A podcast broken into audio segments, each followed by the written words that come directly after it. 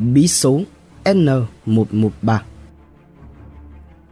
Một công chức tòa bố tỉnh Lị Châu Đốc khi Pháp quay trở lại thống trị, trở thành trợ lý đắc lực cho tay chủ tỉnh người Pháp, tạo ra những bản cung có lợi cho những người cách mạng để rồi được thả tự do.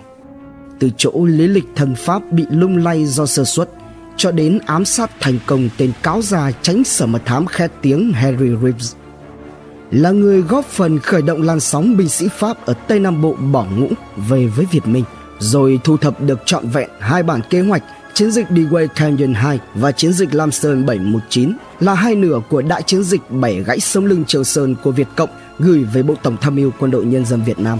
Đây là thông tin quan trọng phục vụ cho chiến dịch đường 9 Nam Lào. Hãy cùng Độc Thám TV đi sâu và tìm hiểu với bí số N113 thuở thiếu thời. Đồng chí Tống Văn Trinh, sinh năm 1928, tên thường gọi là Hai Tỷ, quê gốc ở Châu Đốc, An Giang. Tham gia cách mạng từ năm 1945 là đảng viên Cộng sản năm 1948. Tuy nhiên, theo lời con trai ông là thạc sĩ toán học Tống Quang Anh thì quê gốc cha tôi ở Thạnh Trị, Sóc Trăng. Bây giờ họ nội tôi vẫn còn nhiều người ở Sóc Trăng. Châu Đốc thì là quê mẹ tôi Do thuở thiếu thời, cha tôi sống ở Châu Đốc, hoạt động cách mạng ở Châu Đốc nên nhiều người đã lầm tưởng rằng quê gốc của cha tôi ở Châu Đốc. Thuở thiếu thời, ông Tống Văn Trinh là một học sinh giỏi, tốt nghiệp hạng ưu bằng thành trung năm 1945. Ông xin vào làm nhân viên sở đoan, cơ quan thu thuế của chính quyền Pháp. Lúc này, ông đã bí mật tham gia vào lực lượng Việt Minh. Cách mạng tháng 8 bùng nổ do yêu cầu của phong trào kháng chiến, ông được giao nhiệm vụ ẩn mình chờ cơ hội trợ lý đắc lực. Khi Pháp quay lại thống trị, lực lượng kháng chiến Việt Minh tại Châu Đốc đã yêu cầu Tống Văn Trinh xin vào làm công chức cho chính quyền Pháp để cung cấp tin nội gián. Nhờ giỏi tiếng Pháp, ông đã nhanh chóng được viên chủ tỉnh người Pháp lúc bấy giờ là Roger Nice tuyển dụng vào làm công chức cho tòa bố, tức là cơ quan hành tránh chính quyền tỉnh Lị Châu Đốc. Với cách làm việc khoa học và cẩn mẫn nên ông Tống Văn Trình đã được Roger Nice quý mến, tin tưởng. Với vai trò là trợ lý, Tống Văn Trình thường đi theo Roger Nice thị sát, kiểm tra trại giam, hỏi cùng, tra xét và sàng lọc. Roger Nice là một cha cố mặc áo nhà binh. Trong lòng hắn dù thâm độc nhưng cũng luôn giữ một phong thái trí sĩ nhân ái. Vì cái sự giả nhân giả nghĩa này và cũng vì là không biết rõ tiếng Việt, Roger Nice đã không hỏi cung trực tiếp mà lại giao cho Tống Văn Trinh. Tận dụng điều này, Tống Văn Trinh luôn tạo ra các bản cùng có lợi cho những người cách mạng. Nhờ vậy, nhiều người bị mật thám bắt được vẫn được Roger yêu cầu trả tự do. Ngoài ra, Tống Văn Trinh còn cung cấp những kế hoạch hành quân của Pháp cho lực lượng kháng chiến và nhờ vậy mọi cuộc can quét của quân Pháp đều lọt vào chỗ không người hoặc là bị phục kích tơi tả.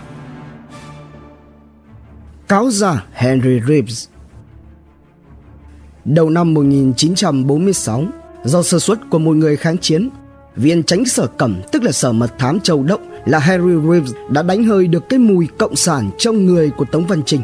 Chúng đã bí mật theo dõi ông. Để đảm bảo an toàn cho Tống Văn Trinh, lực lượng kháng chiến quyết định đưa ông vào mật khu. Họ thu xếp vụ Việt Minh bắt cóc để giữ cái lý lịch thân pháp cho Tống Văn Trinh. Tuy nhiên, khi Tống Văn Trinh được kết nạp đảng vào năm 1947, do sơ suất, thông tin này lại lọt vào tay mật thám Pháp. Nổi điên lên, Tránh sở mật thám Harry Reeves đã treo thưởng truy nã Tống Văn Trình với giá 1.000 đồng Đông Dương. Lúc này, Tống Văn Trình đã là trưởng tiểu ban quân báo thuộc Ủy ban kháng chiến Châu Đốc. Châu Đốc là địa phương đầu tiên trong khu vực tứ giác Long Xuyên thành lập ban điệp báo bao gồm các tiểu ban, quân báo, ám sát, tác chiến. Tiểu ban ám sát thành lập đội trừ gian diệt ác có tên là đội huyết thủ đã tạo ra nhiều nỗi kinh hoàng cho bọn Việt gian cường hào ác bá ở địa phương. Năm 1947, theo chủ trương của Trung ương Cục, Phòng đặc vụ Nam Bộ được chính thức thành lập do Robert Phạm Ngọc Thảo làm trưởng phòng, tức anh hùng lực lượng vũ trang đại tá Phạm Ngọc Thảo. Tống Văn Trinh khi này được cử đi học lớp huấn luyện nghiệp vụ đặc biệt đầu tiên do Phạm Ngọc Thảo tổ chức. Học xong, Tống Văn Trinh được rút về làm tổ trưởng tổ nghiên cứu, huấn luyện ban quân báo khu 9 Nam Bộ rồi năm 1948 được điều chuyển về làm trưởng tiểu ban quân báo tỉnh đội Cần Thơ, chỉ huy trực tiếp lực lượng quân báo huyện Ô Môn. Và tại đây, Tống Văn Trinh gặp lại cố nhân Henry Reeves. cuộc đối đầu với cố nhân. Có lẽ định mệnh đã xui khiến cho Henry Reeves xin điều chuyển từ Châu Đốc về làm tránh sở mật thám Cần Thơ đúng vào lúc mà ông Tống Văn Trình cũng vừa nhận nhiệm vụ trưởng tiểu ban quân báo Cần Thơ. Hai đối thủ vờn nhau như trò đuổi bắt ở Châu Đốc vào năm 1948. Có lần tránh sở mật thám Henry Reeves đã suýt bắt được Tống Văn Trinh và Henry Reeves đã treo số tiền thưởng lên tới 1.000 đồng Đông Dương cho cái thủ cấp của Tống Văn Trinh. Henry Reeves có xuất thân từ giới du thủ du thực ở Marseille, Pháp. Thời đó, mật thám Pháp thường tuyển những thành phần bất hảo từng có kinh nghiệm sống trong thế giới ngầm để đưa sang Việt Nam. Và thế là Harry Reeves đã trúng tuyển được học một khóa đào tạo mật thám chuyên nghiệp. Nhờ vào việc có nhiều thành tích chống phá cách mạng, Henry Reeves nhanh chóng được thăng quan tiến chức và hầu như nơi nào có phong trào Việt Minh mạnh là chính quyền Pháp lại điều chuyển y về nơi đó để đàn áp. Chưa hết, vào năm 1940, y là tránh sở mật thám Bạc Liêu và là tác giả của cuộc truy lùng đàn áp đẫm máu của khởi nghĩa Hòn Khoai. Năm 1946, Harry Reeves được điều chuyển làm tránh sở mật thám ở tỉnh Châu Đốc. Năm 1948, phong trào kháng chiến tại Cần Thơ bùng phát mạnh. Trước tình hình này, viên tránh mật thám Cần Thơ là Gothret đã trở thành một kẻ trầm cảm hoang mang không chịu đựng nổi cái nỗi ám ảnh bị ám sát, Gotheret bỏ nhiệm sở trốn về Sài Gòn. Được tin, Henry Reeves từ Châu Đốc đã xin về Cần Thơ để trừng trị Cộng sản. Hắn còn tự tin tuyên bố với Thống đốc Nam Kỳ rằng tôi chỉ cần 3 tháng để quét sạch. Không thể để tên mật thám cáo già này làm mưa làm gió nữa. Tống Văn Trình quyết định khử ngay để bảo toàn lực lượng cách mạng. Tống Văn Trình đã gặp ông Nguyễn Hoài phò lúc bấy giờ là tỉnh đội trưởng, và đề xuất phương án tử hình con rắn độc Harry Reeves. Được chuẩn y phương án, Tống Văn Trình trực tiếp chỉ huy kế hoạch ám sát. Sau 2 tháng điều nguyên quy luật giờ giấc của Henry Reeves, biệt đội động thành nhận thấy y rất danh ma khi ra khỏi trụ sở. Y luôn thoát ẩn thoát hiện khi ra ngoài phố. Tuy nhiên, y vẫn để lộ ra một sơ sót. Đó là vào mỗi sáng chủ nhật, y thường tự lái xe ô tô đi lễ ở nhà thờ gần cầu xéo rồi trở về sở mật thám theo con đường Boulevard de Lano. Thời gian làm lễ ở nhà thờ luôn là chính xác. Nhiệm vụ ám sát này được giao cho ông Hai Ngọc là một võ sĩ có biệt tài bắn súng chính xác. Hai Ngọc được trang bị một khẩu côn 12 ly. Lực lượng yểm trợ gồm 9 người hóa trang đứng dọc theo tuyến đường sẵn sàng chặn đường lượt đuổi của địch để cho Hai Ngọc đào tẩu. vụ ám sát viên tránh sở mật thám. Một buổi sáng tháng 7 năm 1948, Henry Reeves vừa từ nhà thơ bước ra leo lên chiếc ô tô đậu sát lề. Hai Ngọc khi này cưỡi xe đạp chậm chạp như một người thong dong ngắm cảnh rồi áp sát chiếc ô tô của Henry Reeves đúng vào lúc y vừa khởi động máy. Ba phát súng vang lên. Vài ngày sau, Quân báo thành Cần Thơ gửi về hậu cứ một bức ảnh chụp cảnh tẩm liệm thi thể Henry Reeves tại nhà thương Cần Thơ. Đơn vị của Tống Văn Trình đã được tỉnh ủy tỉnh đội Cần Thơ và ban chỉ huy trung đoàn 124 biểu dương khen thưởng. Mật thám Pháp toàn Nam Kỳ rúng động, chúng vô cùng căm tức, quyết bằng được tìm cho ra thủ phạm. Một năm sau ngày Henry Reeves đền tội, Hai Ngọc ra Cần Thơ công tác bị mật thám phát hiện bao vây. Khi này, Hai Ngọc kiên cường chống trả, ông bị thương ở bụng sau đó địch đã đưa ông vào bệnh viện cấp cứu để khai thác thông tin. Nhưng khi tỉnh dậy, biết rằng mình đã bị bắt để bảo vệ khí tiết cách mạng, lợi dụng khi lính gác sơ xuất, Hai Ngọc đã tự tháo băng, moi ruột ra tận tiết. Trước cái chết can trường của người cách mạng, một viên sĩ quan Pháp thán phục đứng ra thực hiện an táng cho Hai Ngọc theo nghi lễ nhà binh. Y đã cử một tiểu đội bông súng bắn chào trước khi hạ huyệt. Chiến tích trong chiến dịch Lê Hồng Phong.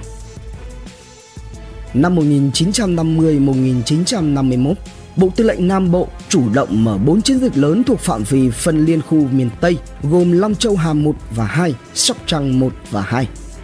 Chuỗi 4 chiến dịch này gọi chung là chiến dịch Lê Hồng Phong nhằm dương đông kích Tây, thu hút sự chú ý quân sự của địch để chuẩn bị cho chiến dịch Điện Biên Phủ ở phía Bắc.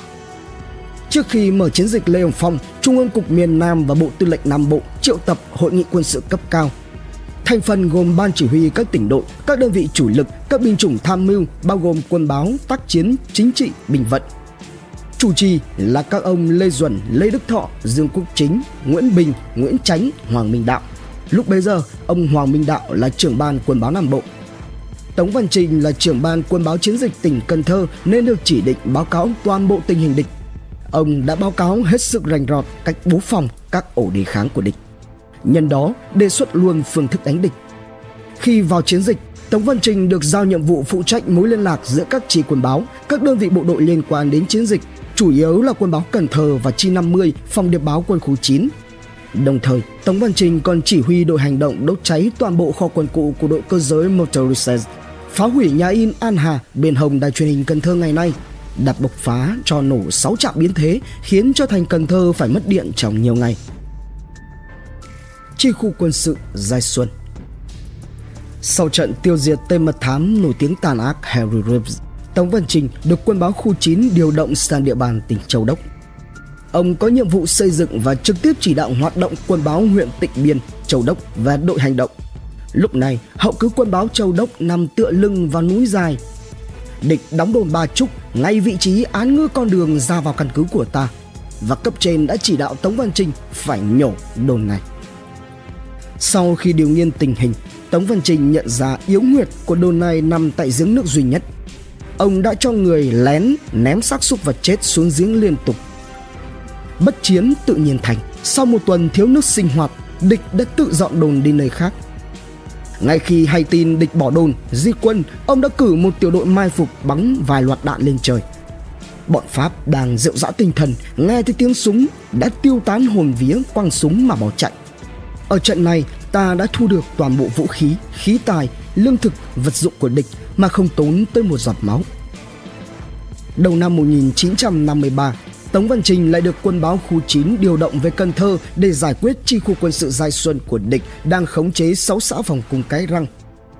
Địch đã cử tên quan ba Robert chỉ huy một đại đội đóng đồn tại đây. Tống Văn Trình đã tìm cách liên lạc với các gia đình binh sĩ trong đồn để thực hiện một cuộc binh biến bắt sống quan bà Robert. Nhờ vào khả năng tiếng Pháp của mình, sau 2 tháng trực tiếp thuyết phục, Tống Văn Trình đã khiến tù binh Robert chấp thuận trở súng giúp cho quân đội cách mạng chống Pháp. Cuộc binh biến ở chi khu quân sự Giai Xuân đã khởi động làn sóng binh sĩ Pháp ở Tây Nam Bộ bỏ ngũ về với Việt Minh. Nhờ vào năng khiếu tình báo bẩm sinh, ông Tống Văn Trinh đã được ban quân báo khu 9 điều đi khắp các chiến trường miền Tây Nam Bộ. Nơi nào có khó khăn hiểm hóc là Tống Văn Trinh được điều động về đó. Ngoài những chiến tích này, ông còn cung cấp tin tức tình hình địch đầy đủ và chính xác, giúp cho tiểu đoàn 307 tấn công diệt đồn 7 ngàn, bắt sống cả hai anh em chủ đồn điên vừa là sĩ quan của Pháp Leon Cressier và Remy Cressier. Tập kết ra Bắc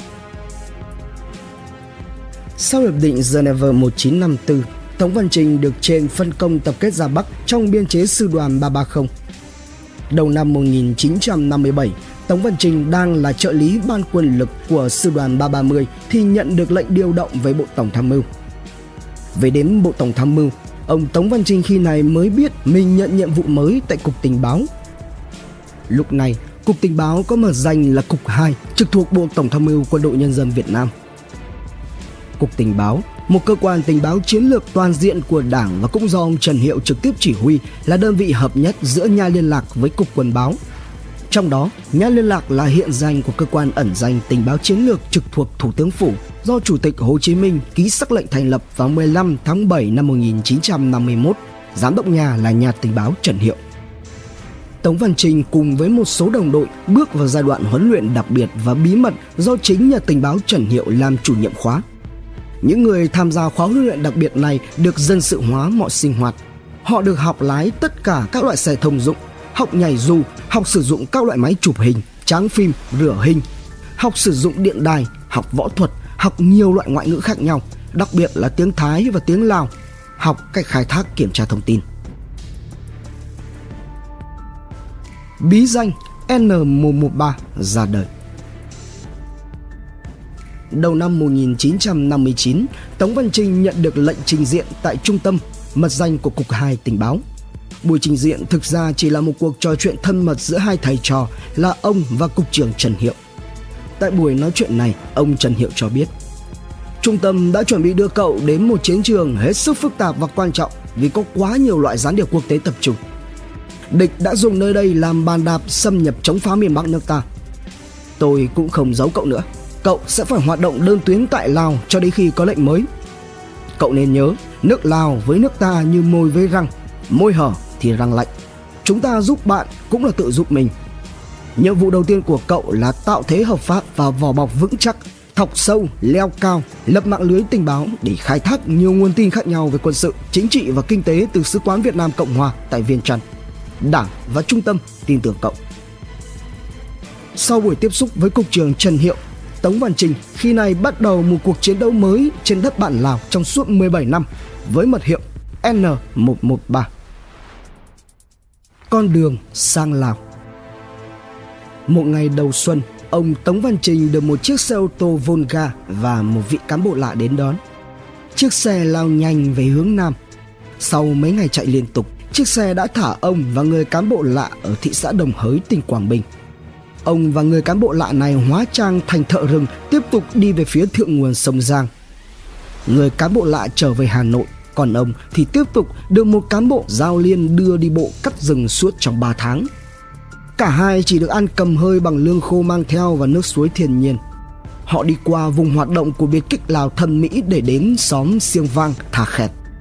Tại đây, Tống Nguyên Trình nhận được giấy cư trú hợp pháp mang tên là Nguyễn Văn Độ, một Việt kiều ở Thái Lan từ trước năm 1945.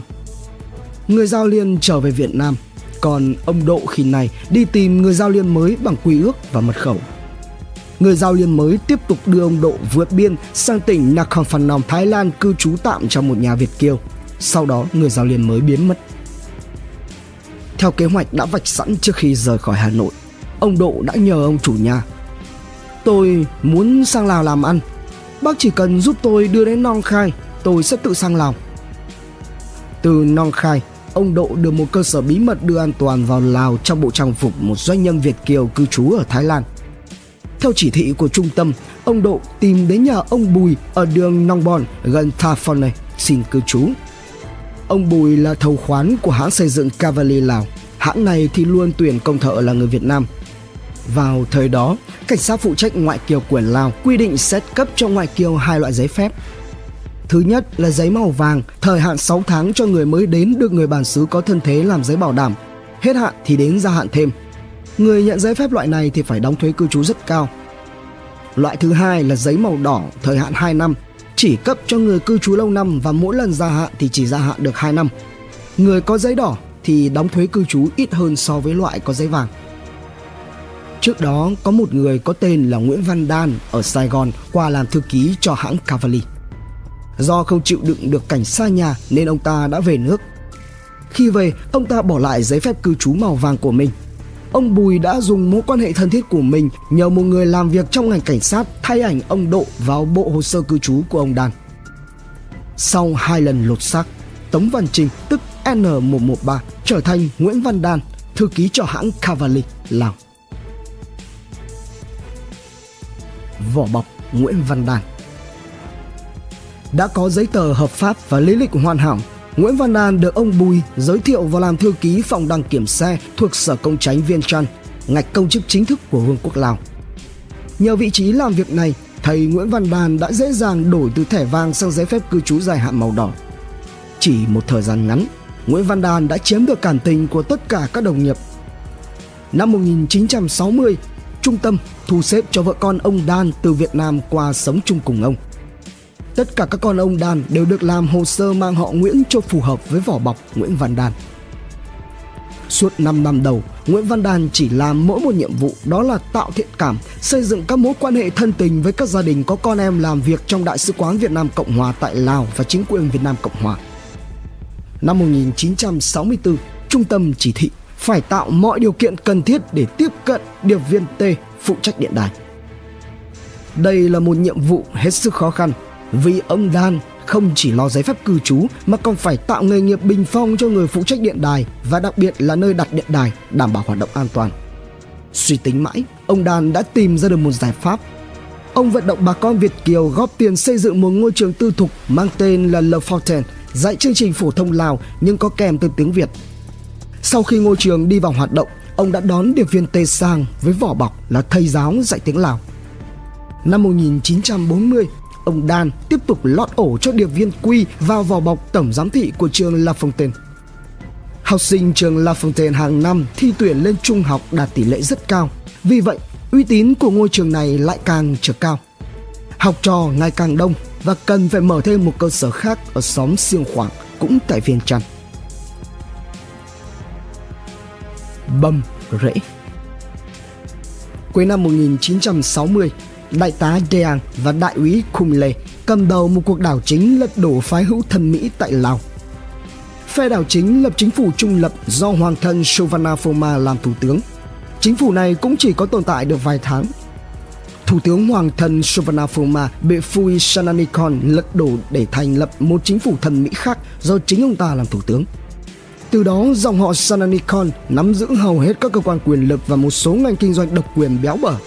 Trong đó có công ty cổ phần hàng không nội địa Vương quốc Lào Sochievahakat SVA. Các dòng họ có thế lực chính trị ở Lào đều có tên trong hội đồng quản trị của công ty này. Dòng họ Sananikon chiếm đông nhất bao gồm Thủ tướng Phò Uy, Bộ trưởng Bộ Quốc phòng Aldon, Ngoại trưởng Ngôn, Cố vấn quân sự Bộ Quốc phòng On.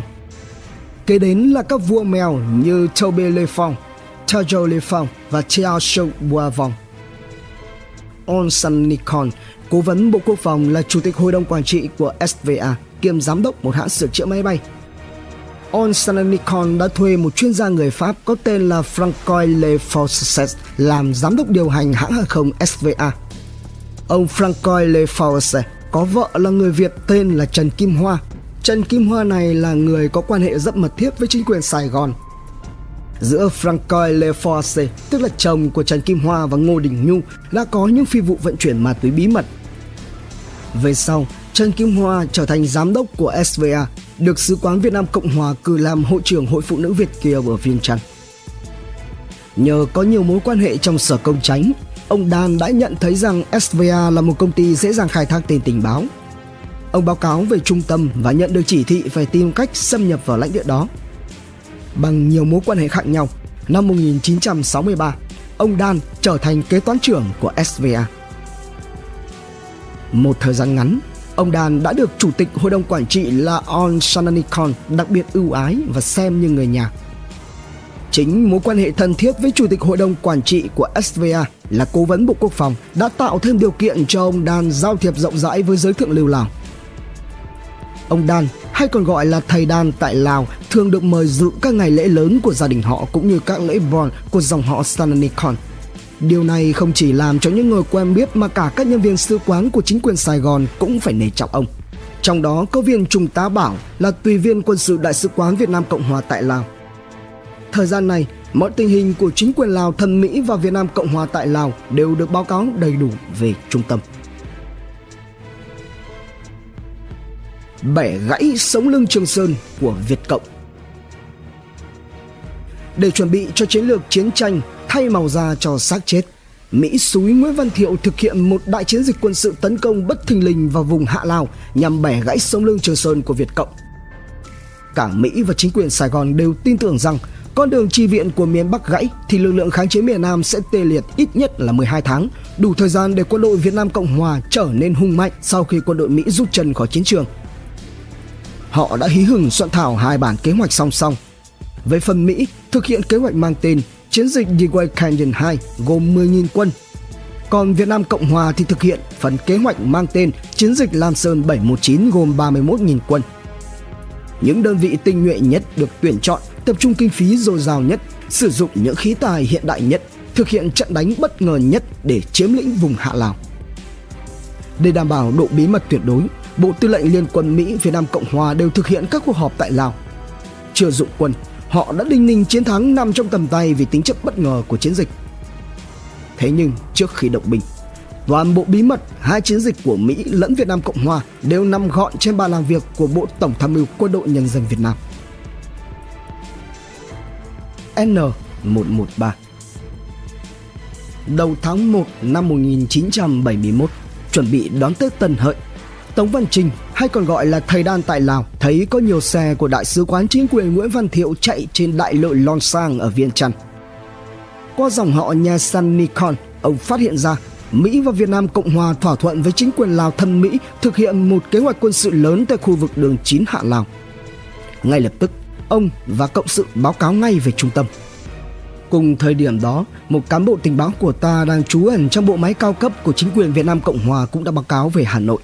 Mỹ và Việt Nam Cộng Hòa sắp thực hiện một chiến dịch quân sự lớn tại Hạ Lào nhằm cắt đứt đường Trường Sơn. Trung tâm chỉ thị cho ông Đan tìm cách thu thập thông tin chi tiết về kế hoạch này tại Lào. Và ông Đan nhắm đến viên Trung tá Bảo, tùy viên quân sự Đại sứ quán Việt Nam Cộng Hòa tại Lào. Một lần đến trò chuyện thân mật với Trung tá Bảo, tùy viên quân sự Đại sứ quán chính quyền Sài Gòn, ông Đan được Trung tá Bảo cho biết Tổng thống Nguyễn Văn Thiệu vừa cử một số cán bộ cao cấp ngụy quân, ngụy quyền Sài Gòn sang Lào đàm phán một số vấn đề quan trọng giữa hai nước. Khi này thì Tống Văn Trình liền ngỏ ý. Uhm, nhân dịp chuẩn bị đón Tết, chẳng mấy khi có đồng hương từ Sài Gòn sang, ta nên làm một bữa chiêu đãi thịnh soạn. Bữa tiệc liên hoan này được tổ chức tại nhà riêng của Trung tá Bảo, đồng thời cũng là nơi làm việc của phòng tùy viên quân sự trên đường đi thắt Luông. Trong cuộc gặp mặt này, Trung tá Bảo đã mời nhiều quan khách cao cấp của cả hai nước Việt Lào đã gọi từ Bangkok một số thiếu nữ Thái gốc hoa xinh đẹp về Viêng Chăn phục vụ. Và trong lúc say sưa, chúng đã tiết lộ nhiều tin quân sự bí mật. Một tên trong đó nói Tướng Wheeler, Chủ tịch Hội đồng Tham mưu Liên quân sau khi đi thị sát chiến trường Đông Dương đã xin tăng quân viễn trinh ở Việt Nam, Lào, Campuchia lên thêm gần 30 vạn nữa. Rồi thì vừa qua, Tổng thống Hoa Kỳ Richard Nixon đã nhắc Tổng thống Thiệu về việc từ năm 1966, Việt Cộng đã đưa từ Bắc và Nam qua đường Trường Sơn trên đất Lào trên 63.000 người, 400.000 tấn vũ khí. Cần cử đại diện sang Lào đàm phán, phối hợp tổ chức một cuộc hành quân tìm diệt, phá hủy các cơ sở của Cộng sản Việt Lào và cắt đứt đường vận chuyển của Bắc Việt đưa quân, vũ khí lương thực vào miền Nam. Thấy một sĩ quan ngụy nhìn về phía mình Ông Tống Văn Trình đã vin cớ quá say và xin được đi nghỉ. Trung tá Bảo đã bố trí cho ông vào phòng trong của mình để nằm ngủ. Qua khe cửa, Tống Văn Trình thấy bọn ngụy đang say sưa nằm kề bên các cô gái Thái, vừa hút thuốc viện, vừa bàn nhiều chuyện đại sự. Nằm trong phòng Trung tá Bảo, Tống Văn Trình thấy trên mặt bàn một tập hồ sơ ghi đậm dòng chữ Operation Lam Sơn 719. Phía dưới có hai chữ Tuyệt mật Ông nhanh chóng đọc vội, nhớ thật kỹ nội dung tập hồ sơ nói về mục tiêu cuộc hành quân của ngụy quyền Lào Việt ở đường 9 Nam Lào với đầy đủ các địa điểm nhảy dù từ Khe Xanh cho đến Techapon. Ngày giờ bắt đầu và từng giai đoạn hành quân, các lực lượng ngụy Lào, Việt chiến đấu và các đơn vị quân viễn Trình Mỹ yểm trợ. Trên tường là một tấm bản đồ quân sự Mỹ có ghi chép tỉ mỉ từng địa điểm, thời gian, từng đơn vị tham gia chiến đấu. Với trí nhớ siêu đẳng của một điệp viên, sau khi đã điểm lại đầy đủ những điều ghi nhận, ông Trinh mở cửa ra phòng ngoài. Chúng ta bảo niềm nở. Nằm đây, nằm đây, nằm đây. Các em gái Thái tiêm cho mấy viên à phiến giải sầu đã. Tống Văn Trinh khi này viên cớ say quá, xin về nhà nghỉ. Về đến nhà, ông đã thức đến sáng viết báo cáo về cuộc hành quân Lam Sơn 719 của địch do Trung tướng Ngụy Quyền Sài Gòn Hoàng Xuân Lãm chỉ huy cuộc hành quân chia làm 3 giai đoạn. Giai đoạn 1 bắt đầu từ ngày 30 tháng 1 năm 1971, trực thăng Mỹ vận chuyển 3 tiểu đoàn dù, 2 tiểu đoàn bộ binh, 2 tiểu đoàn pháo từ khe xanh lên đường 9.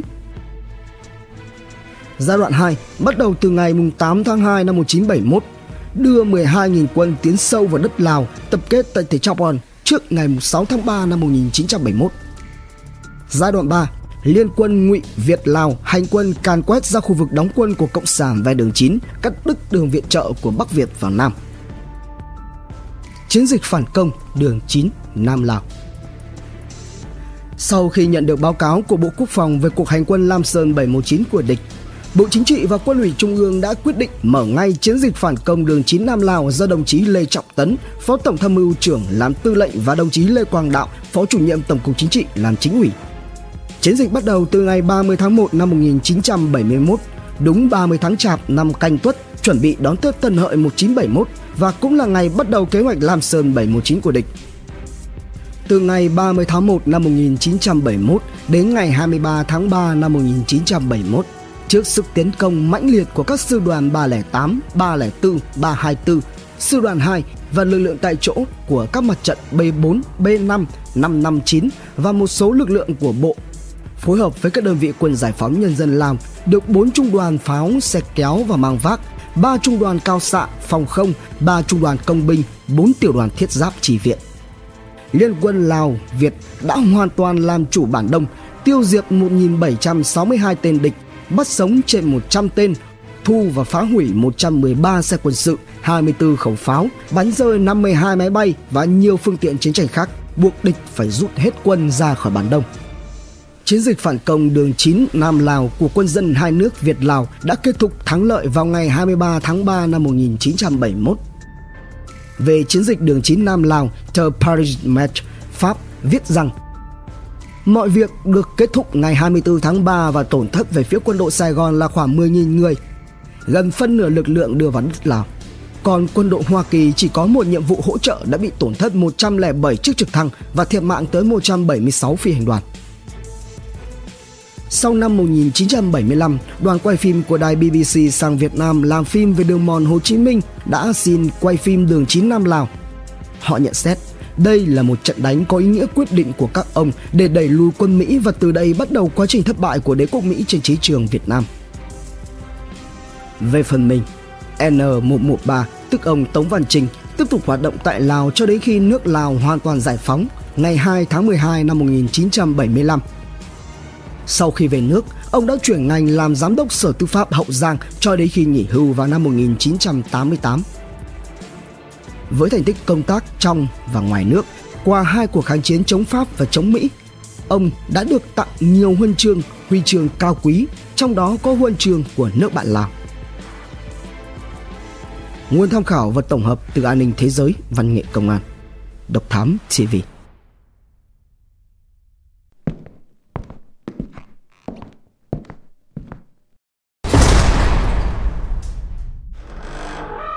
Hành trình khám phá những vụ án kinh điển và bí ẩn cùng Độc Thám TV. Những quần khúc chưa lời giải. Những âm mưu chưa từng hé lộ. Những sự thật đang bị che giấu. Tất cả sẽ có tại Độc Thám TV.